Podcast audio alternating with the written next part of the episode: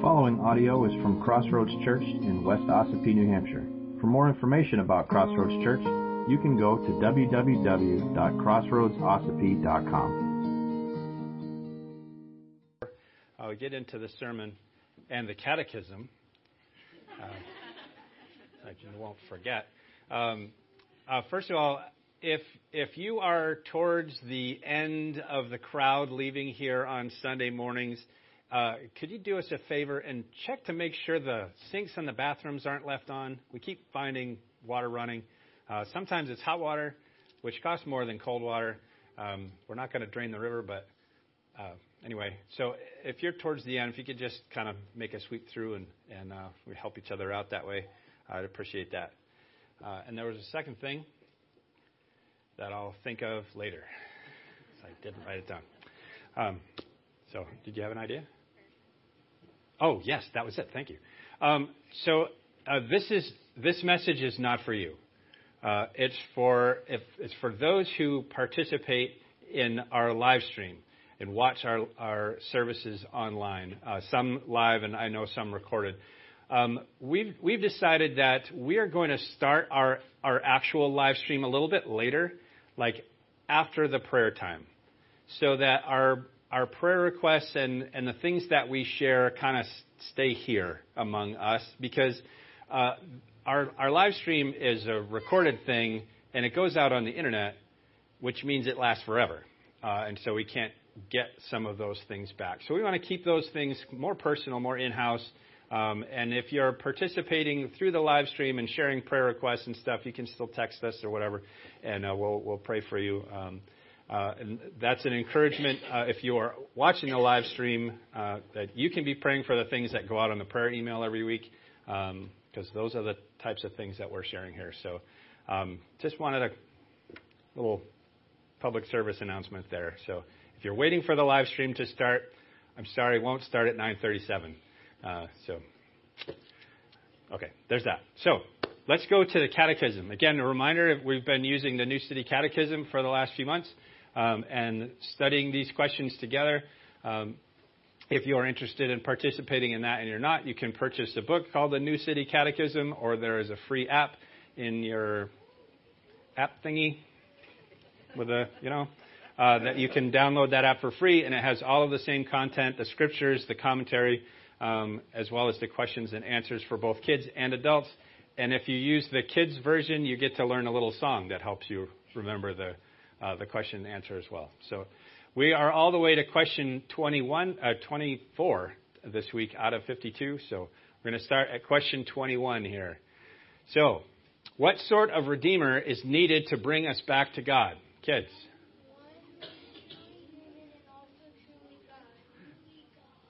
Excellent. And adults, one who is truly human and also truly God. That's, that's the only easy one. You get the same.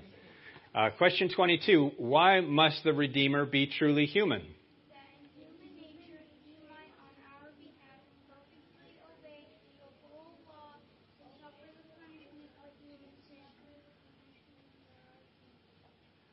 Excellent.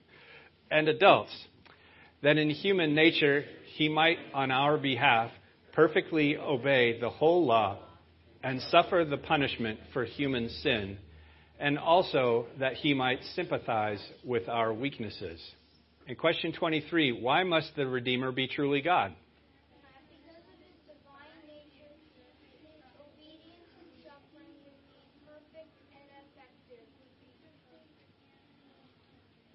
So it's like an echo.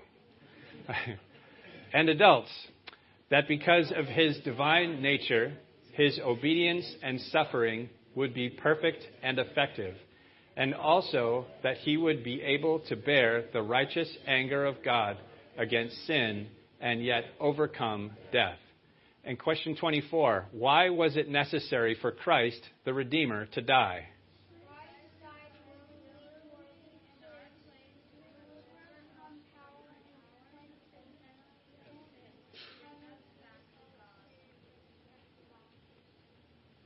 Excellent. And adults, since death is the punishment for sin, Christ died willingly in our place to deliver us from the power and penalty of sin and bring us back to God. By his substitutionary atoning death, he alone redeems us from hell and gains for us forgiveness of sin, righteousness, and everlasting life. Amen. Amen. It's been really great kind of learning some of the fundamental foundational doctrine uh, of the Christian faith. If that if you didn't know that's what you were doing, um, it's been a, a really a, a, great blessing, I think, to kind of get a handle on some of these basic things, um, and still see the rich fullness of the theology that's at work um, in each of these things. So, praise the Lord for that. So now you can turn with me in your Bibles to Luke chapter 10 and verse 38, and that's on page 869 in the Pew Bibles. Uh, we're going to take a look at the account of Jesus in the home of Martha and Mary. So, Luke chapter 10, um, starting at verse 38. Now, this is the same. Um, this is the same Martha and Mary that had a brother named Lazarus um, that lived in the village of Bethany, just outside of Jerusalem. Uh, Lazarus is not mentioned here in our text, uh, just Martha and Mary. And the contrast between these two ladies has been the subject of every sermon ever preached on this text ever. Um, so that'll be fun to look at. Uh, and the and the uh, the obvious lesson every sermon on this has ever been is be like Mary, not like Martha. Let's close in prayer. Well, let's look at the text and see if there isn't a little bit more to it than that. So Luke chapter 10, starting at verse 38.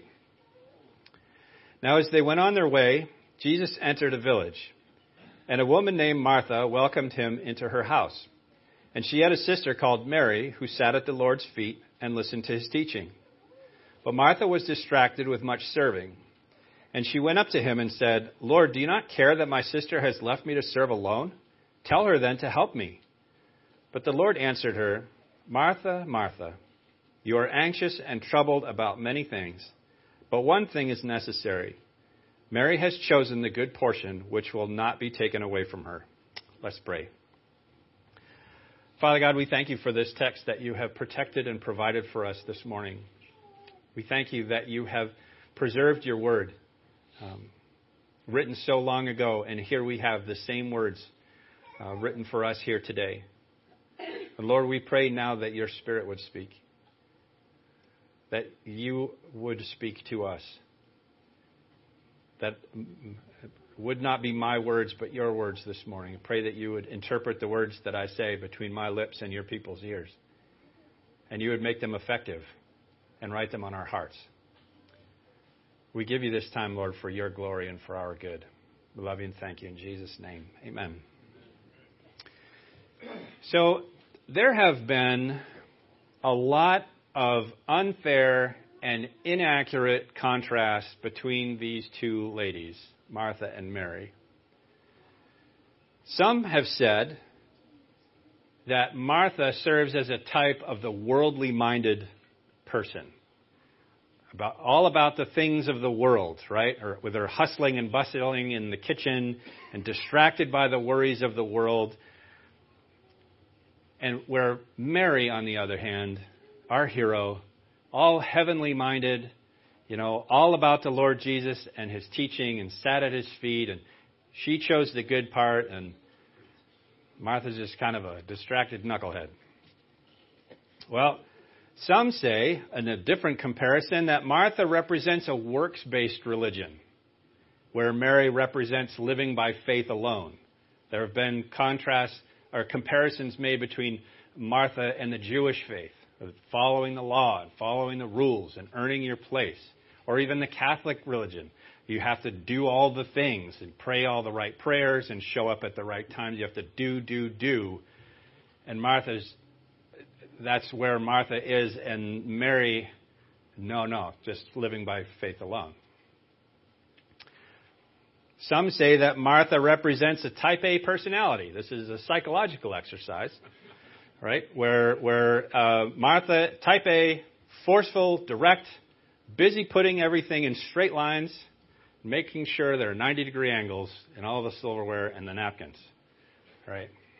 And if you, I, I, like, this is the closest, I think, to accurate, because if you look at other accounts, um, Martha and Mary are this particular Martha and Mary. Uh, I, I, believe there are three accounts in Scripture where they're they're mentioned, um, and and Martha is the one that, like, she shoots straight. When Lazarus dies, right? Remember, we've we've read the account of, of Jesus raising Lazarus from the dead. Jesus shows up, and Martha's like, "If you'd been here, my brother would not be dead. I, I, I, can you get more direct than that? I mean, that's pretty. That seems like a fair type A category, right? I don't know. Being a type, I'm a type C, I think. Um, but Mary, um, Mary represents the type B personality, just kind of going with the flow and laid back in the living room, chilling with Jesus. You know, because not worried about anything, because somebody else is going to worry about it. And life is way better for, for Mary than Martha, right? I don't think life is better for type Bs than it is for type As. I don't think that's the comparison that Luke was making or the Holy Spirit through him. Some say that Martha is representative of an representative of an active life where Mary represents a more contemplative life. Right? And Jesus affirms that it's far better to sit you know, alone and to think about life and consider the universe and and um, and everything. Not just to work, work, work all the time. Uh, you don't have to do anything. You just have to be. You know, get busy being, right? And that's better. And I, I mean, that's Christian psychology at work, and I and I don't think that's a good label for it because I don't think that's right either. So we have to remember, first of all, that both of these ladies, Martha and Mary, were friends and disciples of Jesus. Martha and Mary both have faith and trust in the Lord Jesus Christ. And they are both trying to serve the Lord Jesus wholeheartedly. And just as they just had their own ideas about how best to do that. For Martha, it was giving, and for Mary, it was receiving. Now, it's clear that Jesus affirms Mar- Mary's actions and attitude over Martha's, but let's take a look at Martha and her actions and see uh, maybe where she went off course a little bit. Uh, the first thing we notice whose home is it? It's Martha's, right? This is Martha's home where Jesus is welcomed, right? Martha may have been a widow. Uh, she may have just been the eldest sibling in this um, in this group, we, we really don't know. Either way, Luke makes it clear that Martha welcomed Jesus into her home. Right? So that is not a strike against Martha. Either way, this is her house. Martha clearly wanted to present her the best her household could afford to Jesus and the disciples. And she was working hard to accomplish that. You see any problem with that? You're slow to shake your heads. You're wary of the trap, right? Um, I have to ask you Martha is working hard to give Jesus her best, to, to give the best that she can. Can you blame her? Can you blame her for being upset with Mary? Because, like, she's trying to make things right for Jesus. Um, Mary, hello, can you get up off the couch, please? Or off the floor and help me? We still have, there's still rolls in the oven, right? You're sitting around and not helping me get things done. Now, uh, this is just a window into my brain. I can't help but think about Martha Stewart in this story. I, I don't think that's a, um, I think Martha Stewart's parents knew what she was going to be like, and that's why they named her Martha. Um, I can I can picture this Martha, not Martha Stewart. I can picture her with all four burners of the stove going, right, and and things are bubbling and and steaming, and and there's a roast in the oven, and and don't forget the rolls, right, and she's doing the dishes. Now, who is it that's going to fold these napkins into swans? Right? This this stuff needs to get done. Where's Mary? These napkins are not going to fold themselves. Somebody needs to get out the nice dishes. Did you have nice dishes? When I was a kid, we had nice dishes. and uh, like they came out of Thanksgiving and special birthdays. And they were they were the nice dishes, and they were special until I learned that they all came from the A and P and yard sales. I like, and then I was given the nice dishes, and that's when I found out they all just came from the grocery store with like a coupon thing, and I gave them away. Those they were just other dishes. Yeah. Now they're somebody else's other dishes. Yeah. All right. So this is where Martha makes her uh, makes a mistake. Her problem, her first problem is not that she's working too hard. Uh, it's that she had a bad attitude about it and tried to get Jesus to side with her. Now we don't ever do this, right? When we have a disagreement with a person and we're like, Lord, come over here to our side because, like, you know what they're doing. Hey, can you fix that? Come over here and fix them, right? Yeah, I'm the only one. Yeah. No. Okay, good. No, I don't do that at all. I'm glad it's just a bunch of losers out there doing this crazy stuff. all right. Martha's attitude was her problem. Martha is distracted with much serving, and these words are important here. Much serving, not just serving. Like not. I gotta just cut the peanut butter and jelly into triangles, right? This is much serving. This is over and above what was necessary. The, the accounts of Jesus in, in the New Testament is simple, right? How, how many verses ago did he said, foxes have holes and birds of the air have nests. Uh, the Son of Man has nowhere to lay his head. Do you think he cares about how many courses are served? You know, this is a seven course meal that Martha's getting ready. Are you counting the verses? Don't count the verses. Don't get distracted with much serving. Focus.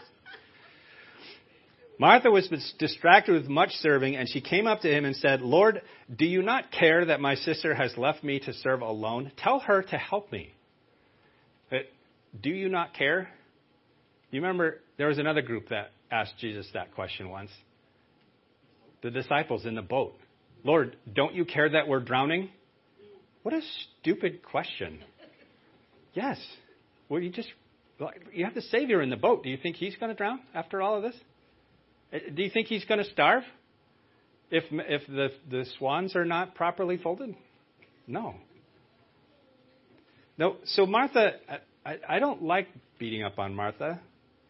Martha is clearly given to hospitality, right? Her doors are wide open with welcome, and that's a good thing to welcome Jesus and the disciples into her home. Now, this isn't just Jesus and you, the rest of you guys stay outside, right? Everybody comes in. All of these smelly vagrants come into her house, and she's cooking them a meal, right? She's a great example of good things becoming bad things, right? Because they're not put in their proper place. Nothing wrong with making a fancy meal. Nothing wrong with, with getting your house just so uh, for company. But she had become distracted and disgruntled and made more of her tasks and honestly more of herself than she ought to. Getting this meal together, getting the house ready, was more important to her than hearing what Jesus might have to say.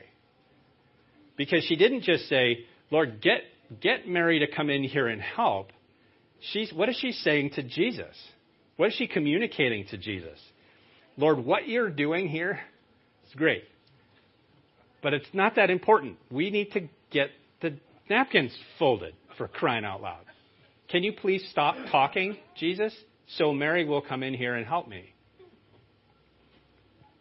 That's a little bit more than, that's a pretty big distraction. I think that Martha was well meaning in her service, but her priorities were out of line, and she was incorrect in her assumption about what Jesus wanted. Well, Jesus wants your best, right? What is your best? That's the real question that we've got to deal with. And I, I grew up in a church um, where you gave Jesus your best every Sunday. That translated into how you dress, right?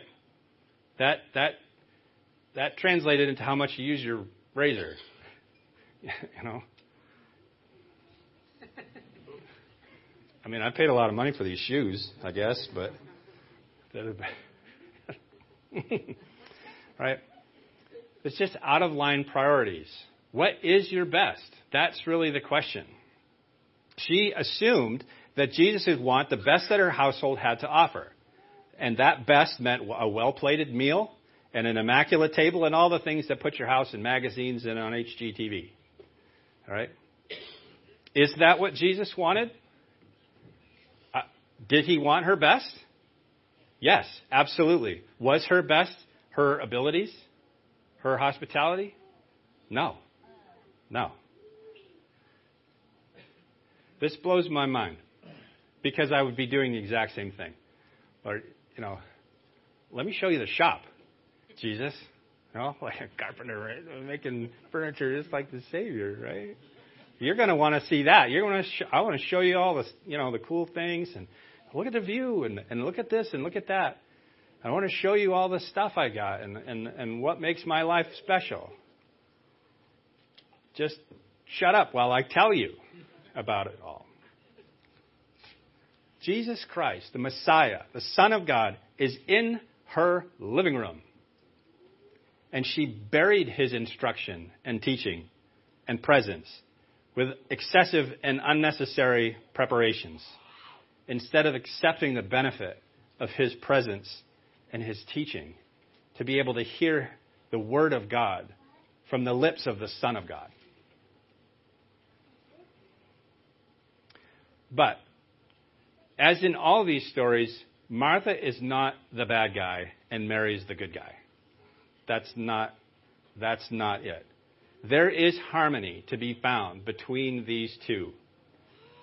As Charles Wesley wrote, to have Martha's careful hands and Mary's loving heart. Right? Verse 41 But the Lord answered her, Martha, Martha. There's emphasis there in saying her name twice. This is not a rebuke, this is, a, this is compassion from the Lord. Martha, Martha. You are anxious and troubled about many things, but one thing is necessary. Mary has chosen the good portion, which will not be taken from her. Martha, Martha, you've chosen hard work, and Mary's chosen rest. You are anxious and troubled about many things, but there's only one thing that is necessary. Necessary to what? Only one thing is necessary, Jesus said, and Mary chose the good portion. What is it? What was necessary to receive Christ? To truly receive Christ rightly. Mary chose the good portion. So there's Martha working away in the kitchen, trying her best to serve the Lord, while Mary sat at his feet and listened to his teaching. And Jesus said that she chose the good portion, and he wouldn't take it from her. Martha's out there giving her all, right? She is putting the time in, all worked up and worried about the things that honestly didn't matter and certainly wouldn't last. How many other portions of Scripture are given to that dinner and how fantastic it was? Have you ever read about the place settings? You ever read about how, how dust free the, the dining room was? No. No. She was trying to give Jesus her best and thought that Mary ought to give Martha's best also. There's, there's a problem. But her best wasn't her work. Her best wasn't her talents. Her best wasn't her abilities. The best she had to give was her heart, was herself.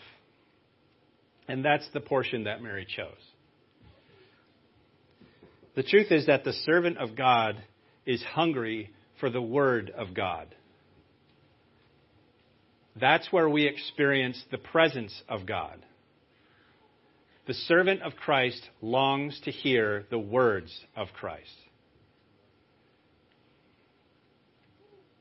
To put this in practical term, and we just talked about it earlier, the church lawn needs mowing. Okay? And there is a time and a season for everything. You know how I know that? Because the Byrds sang that song. I mean, it's in the Bible. There's a time and a season for everything. When is the time and season to mow the lawn? Now? No. That it's Wednesday. It's not Sunday, right? This is the equivalent of Martha mowing the lawn during our service. Because it needs doing, and the Lord's going to like a well kept lawn. I think. Right? This is this is she is downstairs making lunch during the sermon. That's what's going on. Is that this is this is useless activity because it's based on improper priorities. Listening to the word of God must must must have the utmost priority in our lives. Now, I'm not saying that because I'm a preacher, and if you listen to me, it will make it'll like validate my life. I, I don't need that. I'm saying if you're only listening to me, if this is the only time you hear the Word of God, you're going to die on the vine. That's the truth. You're going to starve in your walk with, with the Lord. Your, your walk is going to suffer. We have to saturate ourselves in the Word of God. We have to listen to sermons. We have to read the Word. We have to listen to the Word read. Read it for ourselves. And then hear what other people have to say. Right? Listen to the Alistair Beggs. Listen to the John Pipers. Listen to the R.C. Sproul's and the Ray Stedmans right? If you want some recommendations for good preachers to listen to or authors to read, come talk to me. I would love to talk to you about that. Right? I, I, I, I am not it. Okay? The simple truth is that our commitment to Christ must be a priority over our achievement for Christ. So even in our saturation with the Word of God, we have to be careful of our motivation. I listened to six sermons this week.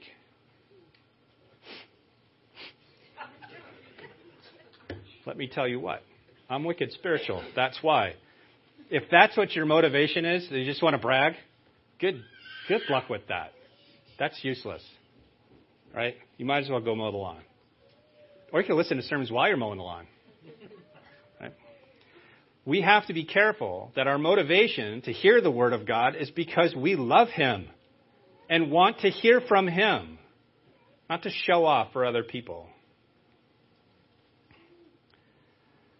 The simple truth is that our commitment to Christ must be a priority over our achievement for Christ. As Alistair Begg put it, beware the trap of performance based Christianity.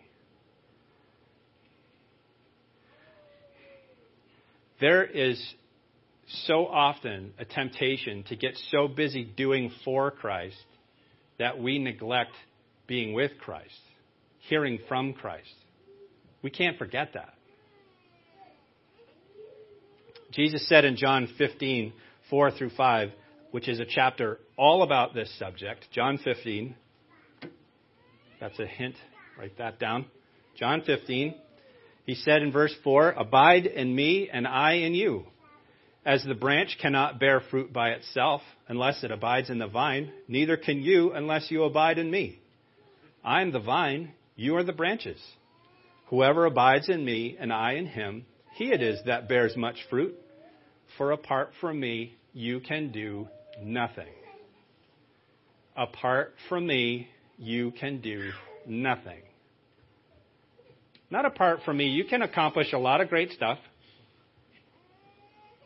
Apart from me, you know, you can build a, a crystal cathedral.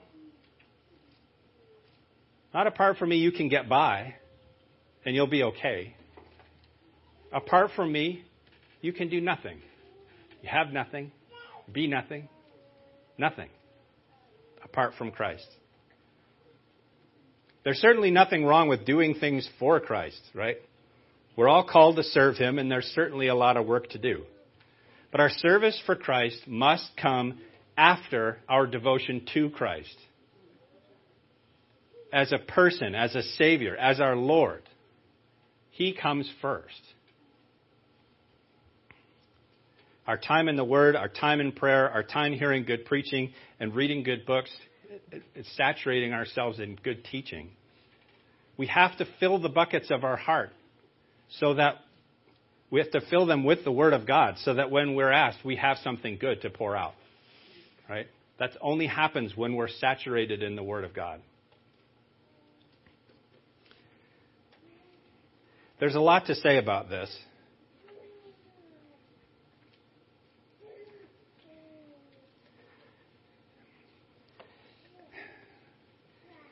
But I think we get uh, just distracted because we want to do good things. Right? Don't we? But there, there are some who have said that the enemy of the, the great is the good. And the enemy of the, of the best is better. And we settle because we're doing good things. We're putting on the, the thing, and, the, and people like it. Who cares if the people like it? Does it draw us closer to Christ? Does it fill us with His Word? Or are we just doing things because we feel bad because we're not doing enough? Now, as they went on their way, Jesus entered a village, and a woman named Martha welcomed him into her house. And she had a sister called Mary who sat at the Lord's feet and listened to his teaching. But Martha was distracted with much serving. And she went up to him and said, Lord, do you not care that my sister has left me to serve alone? Tell her to come help me. But the Lord answered her, Martha, Martha, you're anxious and troubled about many things. But one thing is necessary. Mary has chosen the good portion, which will not be taken away from her. Martha is not the bad guy. Mary is not the hero. Jesus is. Choose the good portion and fill your heart with the word of the Lord. Amen? Amen. Amen. Let's pray. Father, we thank you for this word this morning. I pray that it won't be the last word we hear from you this week.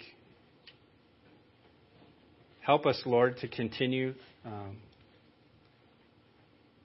to saturate ourselves with your word to listen to good teaching and preaching, to read good books. Lord, I pray that you would protect us from false teaching. You would protect us from those who would sway us away from the truth of the gospel towards the gospel of good works or prosperity, health, and wealth. Help us, Lord, to embrace the truth of the gospel in your word as it's written. These are your words, and we're grateful for them. But we need your help to do them. Remind us, Lord, that there are better things on the radio, that there are better things on our podcasts, there are better things on our TVs than what we consume so often. Fill us with your word as you filled us with your Holy Spirit. And give us grace when we fail. We're so grateful. We love you, Lord, and we thank you in Jesus' name. Amen.